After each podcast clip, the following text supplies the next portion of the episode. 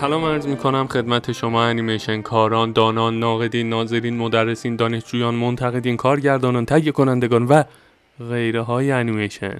امیدوارم که حالتون خوب باشه، پروژه دستتون داشته باشید، پروژه‌های بزرگ، کوچیک، قرارداد بنویسید، قراردادهای چنبرگی امضا بکنید، چکتون رو بگیرید، پیش پرداخت بگیرید، میان پرداخت بگیرید، چک تسویه بگیرید، پروژه بسازید، اکرام بشه، نمیدونم جایزه بیارید برای خودتون، برای مملکتتون، برای خانوادهتون، نمیدونم همین جوره سربلندمون بکنید و حالتون خوب باشه و بخندید و فکرای بزرگ و آره کلن همه چیز در نهایتش باشه برای همتون. من میر توحید رضوی هستم طبق معمول و این قسمت 5 هست از سری پادکست های نگاهی به کتاب Illusion of Life از فرانک توماس و اولی جانسون. راستشو بخواید توی این قسمت قراره که یه نگاه داشته باشیم به لی‌آوت، یه نگاه نه، کل لی‌آوت رو مرور میکنیم، 4 روش برای ساخت لی‌آوت رو مرور میکنیم، اکسپریمنتال انیمیشن رو داریم و در نهایت هندآوت رو داریم. من یه نکته دیگر رو که میخوام تاکید بکنم اینه که ببینید، من اینو خیلی صادقانه به شما بگم، من داشتم این رو دارم اینو ترجمه میکنم. من خودم نمیگم من مترجمم، من یه عشق و اشتیاق سوزانی درونم هست که میخوام این کارو بکنم. خب سختیاشم به جان خریدم، واقعا من صبح ساعت 9 میشینم پای سیستم تا شب ساعت 6:30 7-8 همینطوری میره واسه خودش. اغراق هم نمی کنم ها، من فقط 1 ساعت برای نهار، 1 ساعت ماکسیموم برای نهار وقت میذارم و باز میشینم پای ترجمه کردن.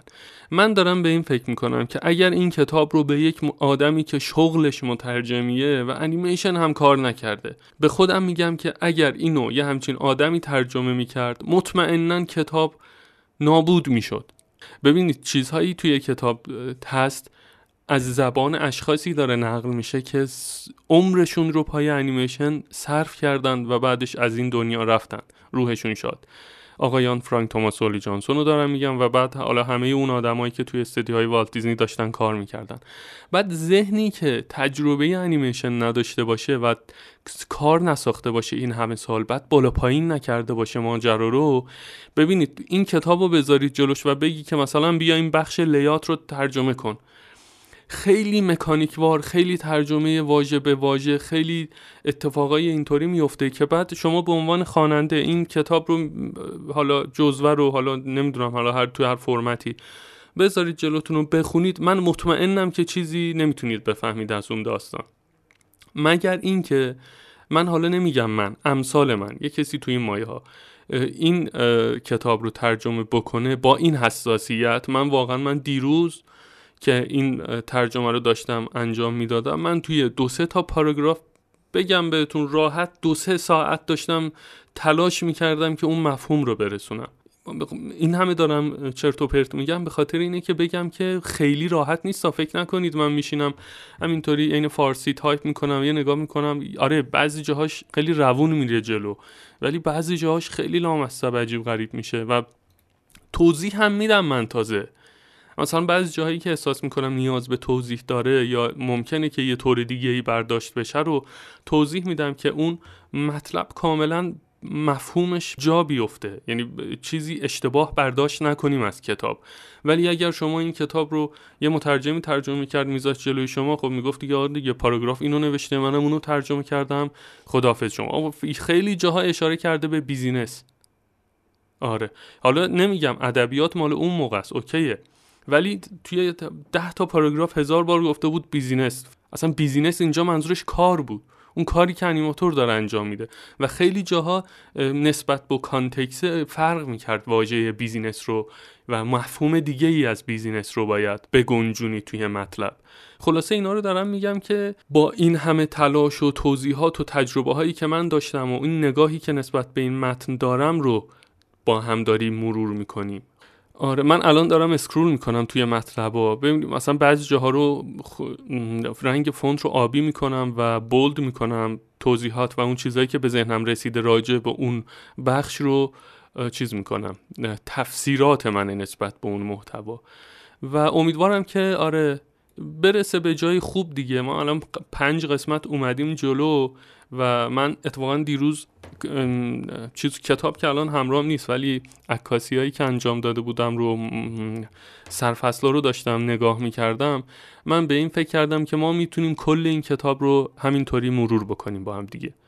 نمیدونم، ممکنه 100 قسمت بشه. من از یه طرفی هم میترسم که خیلی طولانی بشه بعضی‌هاش. من همین قسمت 5 احساس میکنم برسه به 1 ساعت و از یه طرف نمیدونم حوصله‌تون سر میره یا نه. یه فیدبک ریزی، یه کامنتی، چیزی بنویسید و بدونیم که آیا ما چه کار باید همینو توی مثلا اپیزودهای 20 دقیقه‌ای نگهداریم یا بریم روی 1 ساعت که چانک‌های بیشتری از کتاب رو بتونیم کاور بکنیم.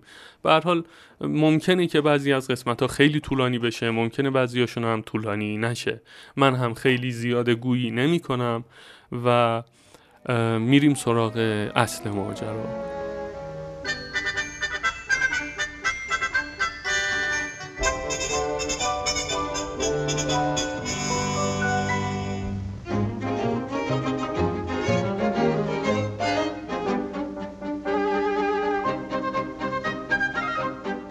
خب کتاب لیات رو اینطوری شروع کرده به توضیح دادن و گفته که لیاتمن مسئولیت صحنه به صحنه و ظاهر سراسری فیلم رو به عهده داره. اگر استایل به خصوصی برای فیلم انتخاب شده باشه، لیاتمن مستلزم وفق دادن این حال و هوا در فیلمه. این شخص به همراه کارگردان روی استیجینگ و دراماتیزه کردن پلان‌ها و ایده‌های استوری اسکچمن کار میکنه. اگر پادکست‌های قبل رو شنیده باشید میدونید که استوری اسکچمن چیکار میکنه. و ادامه میده اون بک‌گراند ها رو دیزاین میکنه، پیشنهاداتی راجع به الگوی انیمیشن و انیماتور میده، موقعیت های دوربین رو برای به دست آوردن مؤثرترین زاویه و کات تعیین میکنه تا داستان رو به بهترین و سرگرم کننده ترین حالت ممکن بیان بکنه. راستش لی آوت توی انیمیشن 3D هم هست. حالا ما پویانما رو اختصاص داریم انیمیشن 3D، ولی خب کلا لی آوت توی 2D هم هست، توی 3D هم هست، توی گرافیک دیزاین هم هست.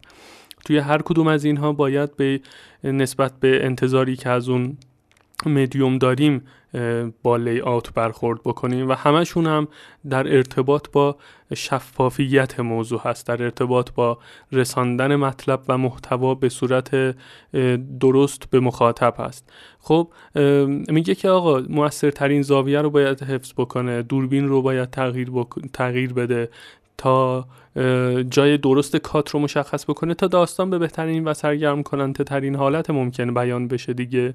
ما خیلی ها رو دیدیم لیات کار میکنه، 2 تا کاراکتر میذاره، یه دوربین میذاره، نمای بعدی دوربین اونور میذاره، 2 تا کاراکتر رو اینور میذاره، در حالی که میتونه خیلی بهتر فکر بکنه. یعنی لیات رو، یه بخش عظیمیش رو، پتانسیل لیات رو میریزه دور و فردا پس فردام همون لیاتو میدن دست انیماتور، میگن آقا بیا شروع کن انیمیت کن.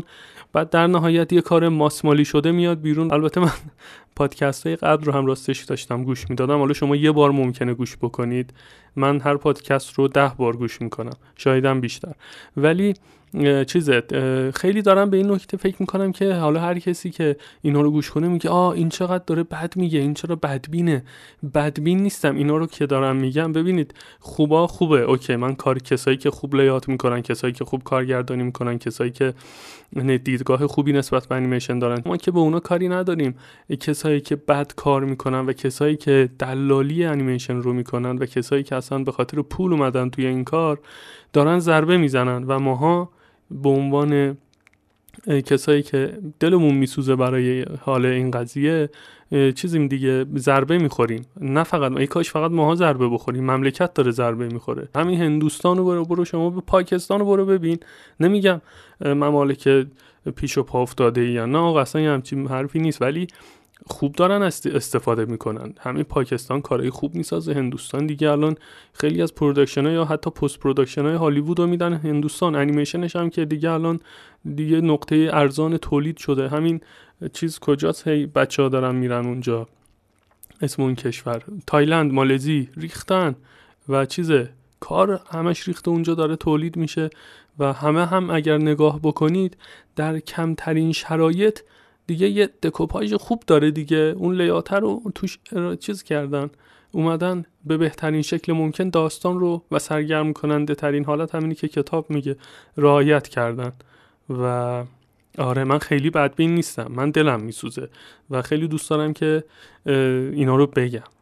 آره و ادامه میده کتاب و میگه که در فیلم‌های زنده این کات‌های مهم تدوین نام داره و کار تدوینگره که این اتفاق میفته بعد از اتمام فیلمبرداری، نحوه چیدمانه، یعنی بعد اتمام فیلمبرداری کار تدوین و تدوینگر شروع میشه و نحوه چیدمان این قطعات میتونه به تصویر معانی خاص بده، مثل هیجان، تعلیق و اینا رو اضافه بکنه و یا به سادگی میتونه اون رو به یک سری تصاویر خام و بی ربط که کنار هم تبدیل شدن کنار هم جمع شدن تبدیل بکنه. ادامه میده و میگه که ماها به صورت برعکس کار میکنیم این قضیه رو توی انیمیشن. ما تصمیمات خودمون رو وقتی که فیلم صرفاً در رویاها و تصوراتمون هست اتخاذ میکنیم. خیلی ساده است این وسط یه سری نوار یا فیلم ویدئویی داشته باشی که میتونید سر و ته اونا رو به هم بچسبونی یا کات بزنی و تصمیمت هم اتخاذ کنی که آقا رسوند مطلبو، اون داستان نقل شد و تموم شد. میخواد اینو بگه که، یعنی اینا متن کتاب بود و من اینو الان ذهن خودمه و میخوام بگم که اینو منظورشه که میگه آقا انیمیشن به این راحتی تولید نمیشه. شما تدوین میزنی، کارگردان میاد میبینه، بعد چقدر طول میکشه تدوین، فوقش طول بکشه یه ماه. حالا برگردیم به کتاب. کتاب میگه که آقا انیمیشن به این راحتی نیست، ماها همه این پلان ها، همه این اتفاقات توی تخیلات و تصورات ماست و قبل از اینکه چیزی تولید بشه، مثلا فیلم دیدین دیگه، فیلم برداری تو انجام میشه، محتوا تولید میشه، بعد تدوین میکنن، میگن نه آقا این توی ذهن ماست، قبل از این که حتی محصول نهایی تولید بشه ما باید اونو تدوین بکنیم توی ذهنمون. چطوری؟ با استوری بورد، با تامنیل، با همکاری استوری اسکچمن، با همکاری کارگردان، با همکاری استوریمن و نویسنده های اصل دیالوگ ها، دیالوگ نویس ها و گگ نویس ها و طنز پردازا و فلان و اینا که در نهایت بره تو فاز دولید منو ادامه میدیم با کتاب و میگه که در تئوری لی آوتمن سکانس ها رو به صورت خام و با دقت به وسیله اسکچ‌های خام و سریع پیریزی میکنه، ایده هاش اتود میزنه. خب لی آوتمن مدام داخل پروسه عقب و جلو میره تا بهترین روش رو به جهت حل و فصل کردن مشکلاتی که یه فیلم به صورت ذاتی داره پیدا بکنه، راه حل پیدا بکنه. یعنی انقدر هی عقب و جلو میره، اتود میزنه، فکر میکنه، میگه نه زوایا خوب نبود، زاویه خوب نبود، داستان نقد نشد، کاراکتر صورتش به خاطر اینکه ایموشن خاصی داره و یا دیالوگ مهمی رو داره بیان میکنه دیده نمیشه، نه باید نما رو ببندیم، باید اینجا دوربین اینطوری حرکت بکنه فلان، تا اون مشکلات رو رفع بکنه. خب به طور غیرمنتظره‌ای بزرگترین دردسر لیاتمن نگه داشتن جهت یا دایرکشن به صورت پایدار و شفاف هست. موقعی که کاراکتر حرکت میکنه و یا دیالوگی مطرح میشه و یا نگاه ها رد و بدل میشه، به محض این که دوربین شروع کنه به حرکت در میان لوکیشن و کاراکترها، نگه داشتن تعادل مخاطب خیلی سخت میشه. خب اینجا داره تعادل رو از منظر موقعیت داره میگه، اینکه مخاطب گیج نشه و گم نکنه اینا رو تو اون فضا، که اینکه کاراکترها نسبت به لوکیشن و نسبت به همدیگه کجا هستن. حالا یه چیز خیلی کلیشه و مهمی که هی همش از موقعیت مطرح میشه توی بحث همین سینماتوگرافی و دکوپاژ و کارگردانی، اینا بحث خط فرضیه. حالا یه سرچ بزنید تو خود پویانما هم کلی مطلب هست راجع به خط فرضی و اینا، که حالا پویانما هم نباشه هزاران سایت ایرانی خارجی هستن، میتونید سرچ بکنید. و ادامه میده که از اونجایی که صحنه به نوعی برنامه ریزی شد که به جای نشان دادن موقعیت دقیق کاراکترها بحث انیمیشن و داستان سرایی رو نشون بده، همیشه نمونه هایی از کاراکترهایی وجود داشت که به نظر می آمد موقع صحبت کردن با کسی که نشون داده شده داره سمت دیگه‌ای رو نگاه میکنه و یا اصلا کاراکتر کلاً آف اسکرینه. خب منظورش اینه که از اونجایی که تصمیم گرفته شد که با مدیوم انیمیشن داستان پردازی اتفاق بیفته، به جای اینکه بیان بگن که آقا این کاراکتر لوکیشنش اینجاست، این کاراکتر اینجاست، یعنی اون اصل ماجرا نیست، اصل ماجرا اون چیزه، نقل داستانه. به همین خاطر خیلی پیش می اومد که کاراکتر مثل این که داره یه جای دیگر رو نگاه میکنه، مثلا موقعیت ها گیج کننده میشدن و اینا. خب و ادامه میده و میگه که توی این موارد که جاها و اینا تغییر پیدا کرده بوده و گیج شده بودن، جر و بحث ها شروع میشد و دیاگرام ها طراحی میشدن تا به هم دیگه بفهمونیم که بابا ایده اوکیه، موقعیت کاراکترها درسته و به هم دیگه اینو میگفتن. ببین دوربین اینجاست، خب میکی هم اینجا وایستاده، دونالد هم اونجاست. خب اون دونالد باید سمت چپش رو نگاه کنه تا با میکی ماوس بتونه صحبت بکنه. و ادامه میده: اما صرف نظر از هر گونه آنالیز و جر و بحث، تا وقتی که معرفی شفافی از یه طرف صحنه تا طرف دیگه صحنه نشون داده نمیشد، این نکته به نظر مخاطب درست نمیرسید و اونها رو دوباره سردرگم میکرد.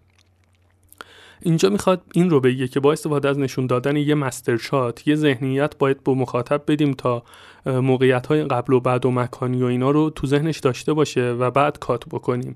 اینکه مخاطب باعث نشه که گیج بشه.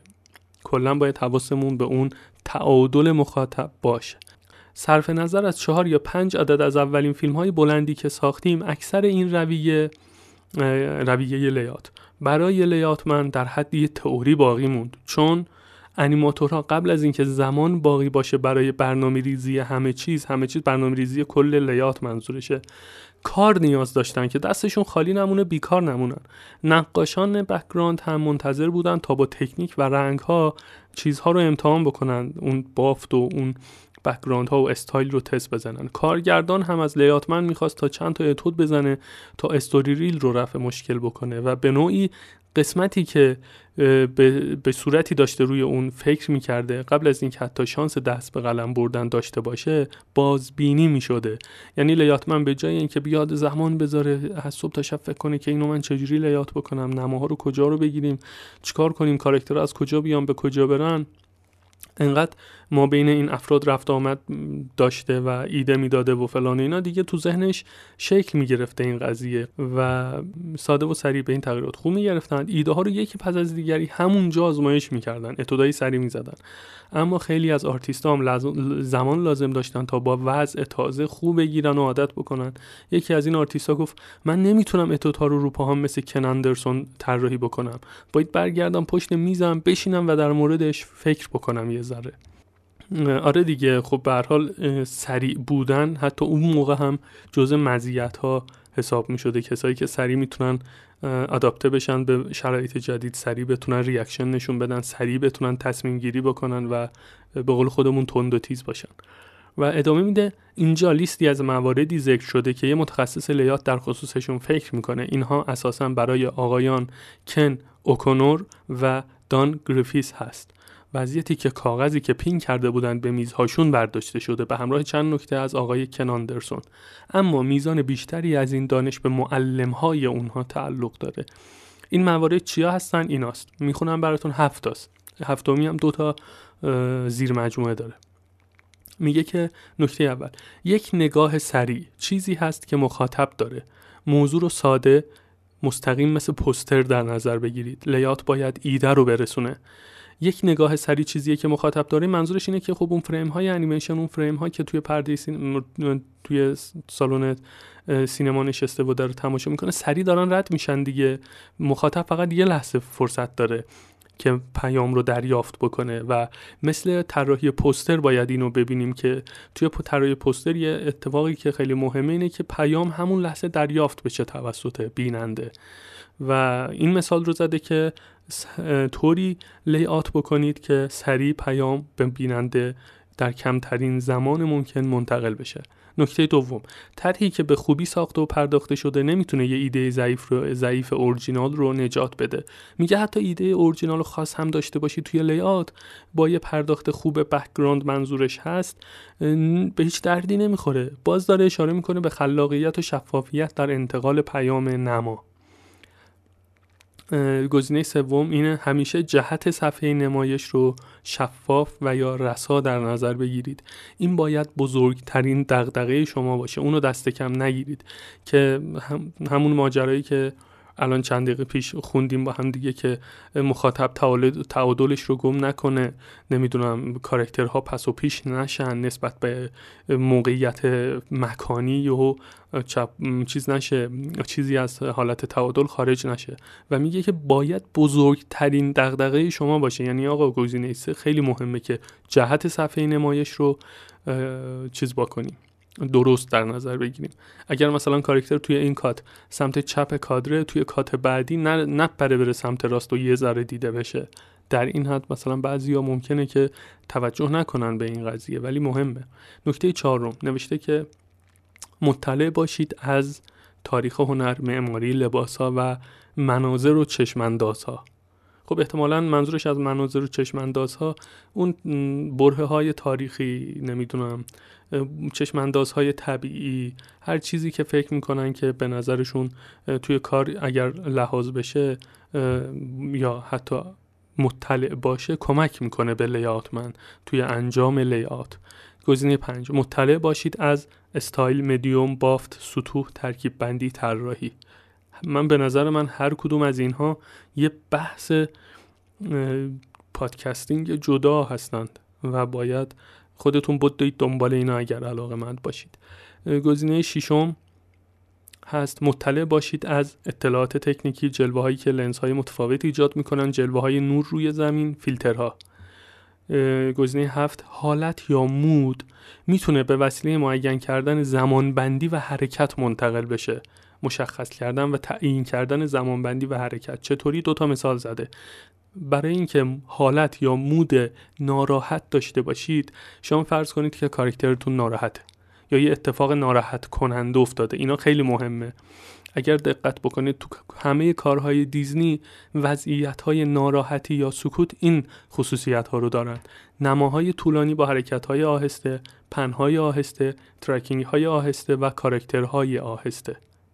خب کاراکتر یواش حرکت میکنه، میخواد پلک بزنه، چشاش سنگین، بعد آروم سرشو میاره پایین. یا مثلا حرکت دوربین خیلی آهسته است، کاراکتر یواش حرکت میکنه، آهسته حرکت میکنه، یواش کنه. و نقطه مقابل این شاد یا هیجان زده است.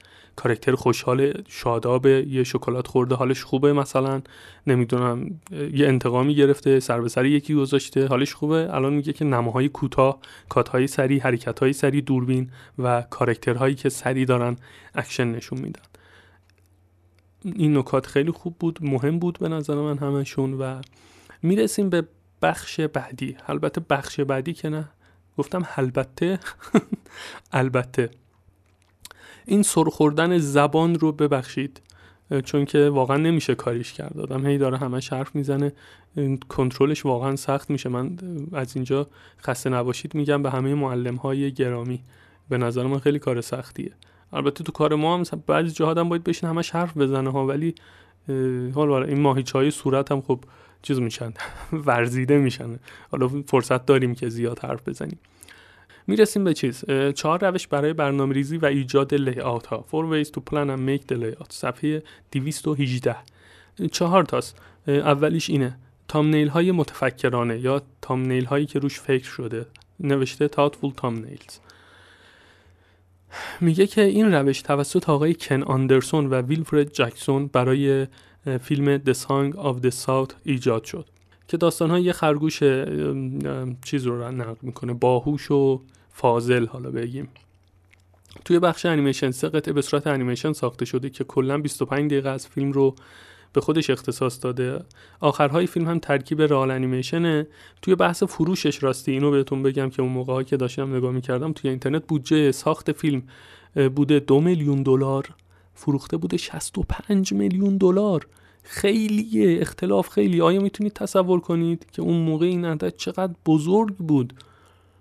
و شما فکر کنید که مثلا والت دیزنی با یه همچین، حالا نمیدونم، نه اینو والت دیزنی نساخته بود، ولی خب یه بخشی و اینا به عهده داشتن و خب مطمئناً پول خوبی هم بهشون داده بودن. حالا فکر کنید با این همه درآمدی که والت دیزنی داشته، دیوانه بود بیاد تخیلاتش رو محدود بکنه؟ البته که نه. خب همه کارها رو هم انجام داده، به بهترین شکل هم زندگی کرده به نظر من. و حالا اگر فروش های شگفت انگیزان 2 رو ببینید، من اینا رو دارم میگم، یاد بعضی از دوستان میافتم که همش دارن بحث پول و دلار و بودجه فلان و اینا رو، ولی حواسشون نیست که بابا مشکل خیلی از بیخ تفکرات ایراد داره، تفکرات نسبت به ساخت انیمیشن ها. وگرنه ما در جایگاهی نیستیم به کسی بگیم تفکرات ایراد داره. ولی همین شگفت انگیزان 2 رو شما برو ببین، بودجه ساختش $200 میلیون، چقدر فروخته باشه خوبه؟ $1,241 میلیون. بله، آدم خندش میگیره. ما کجای جهانیم؟ دقیقاً رو کره زمینی ما. الان اونور شبه. الان ساعت چند راستی؟ 3:05 است.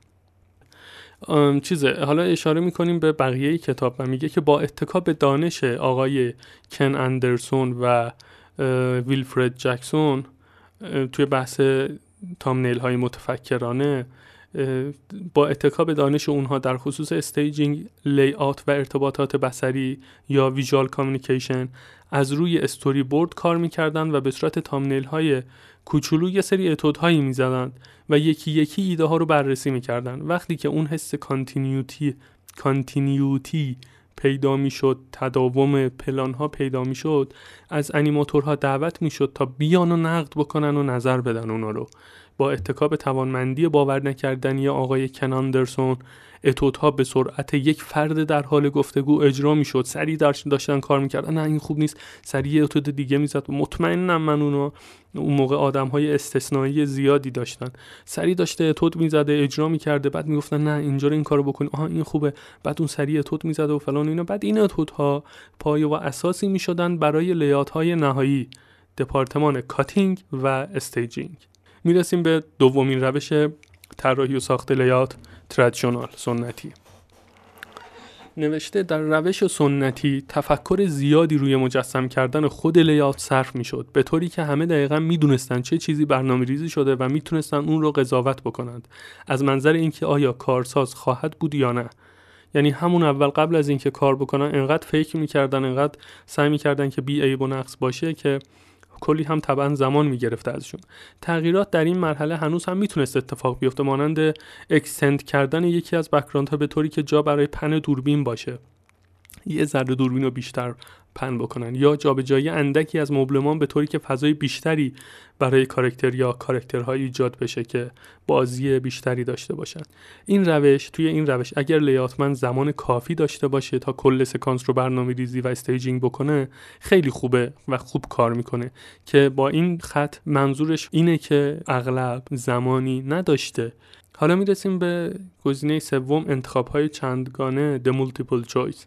نوشته باز هم با همکاری و دخالت آقای کن اندرسون هم کارگردان هنری بوده توی استودیوهای والت دیزنی و مثل اینکه یه بیماری هم داشته که از طبیعت الهام میگیره یا یه تأثیری طبیعت روش میذاره که میتونه سریع ریکاور بکنه و برگرده به استودیو. حالا اینم داخل پرانتز گفتم. میگه که باز هم با دخالت آقای کن اندرسون، ایده اینجا اینه که تا همه رو از نظر پتانسیل وضعیت داستانی و لوکیشن برانگیخته کنه، تا به کارگردان، لیاتمن و انیماتورها شانس انتخاب رو بده تا از میون این اتودهایی که زده و بیشتر دوست دارند بیان و انتخاب بکنند. آقای کن اندرسون الهام بخش ما با توانایی‌های پرزنتیشن ویژوالی بود. اسمش روش هست دیگه، چندین اتود اجرا می‌کردند و از میونش اونی که بیشتر دوست داشته میشد از طرف لیاتمن، انیماتور، کارگردان و اینا، اون میشد لیات اصلی کار. حالا میرسیم به مورد چهارم، لانگ شات اور استابلیشینگ شات. اینو شما باید برید توی وبسایت، چون یه عکسیه نسبت به اون عکس توضیح داده بود. اینو میگه که این مستر شات رو، اون همون مستر شاتی که توی وبسایت هست، آقای دان گریفیس برای انیمیشن The Fox and the Hound ایجاد کرد، طراحی کرد. طرحی که خانه‌های شکارچی‌ها رو با جزئیات زیاد در کوهستان به همراه فواصل بین خونه‌ها و فاصله‌اش با کوهستان و اینا به تصویر کشیده بود. برای سراسر این انیمیشن این لیات راهنمای تمام اتفاقها در این بخش یا در این لوکیشن شد. خب شما اگه اون تصویر رو ببینید خواهید دید که یه لندسکیپیه دیگه. بعد این رو به عنوان مستر شات، استابلیشینگ شات، لانگ شات استفاده می‌کردن. یعنی چی؟ یعنی اینکه فردا پس فردا یه اتفاقی ما بین این لوکیشن قرار بود بیفته، لیاتمن میومد و این مستر رو نگاه میکرد، میگفت خب این بخش از لوکیشن، مثل اینکه اونجا یه ذره بین بذاری، بزرگش کنی، با دی پی آی بالا بشینی، پینت بکنی، البته با امکانات اون موقع که چیز میشد دیگه. یه پیوستگی از لحاظ ویژوالی هم به کار میداد، چون اگر اینطوری نمیشد یه جا نمیدونم یه آبجکت دیگه اضافه میشد یا یه طرف فرق میکرد با اون شاتی که مثلا 3-4 ماه قبل انجام داده بودن و این مشکلات به بار میومد. بعد به خاطر اینکه اینطوری نشه یه مستر میذاشتن جلوشون و میگفتن آقا از این الهام بگیرید، مثل اینکه اینو کراپ میکنیم و استفاده میکنیم. آره، این بخش لی‌آوت تموم میشه و وارد فاز بعدی میشیم.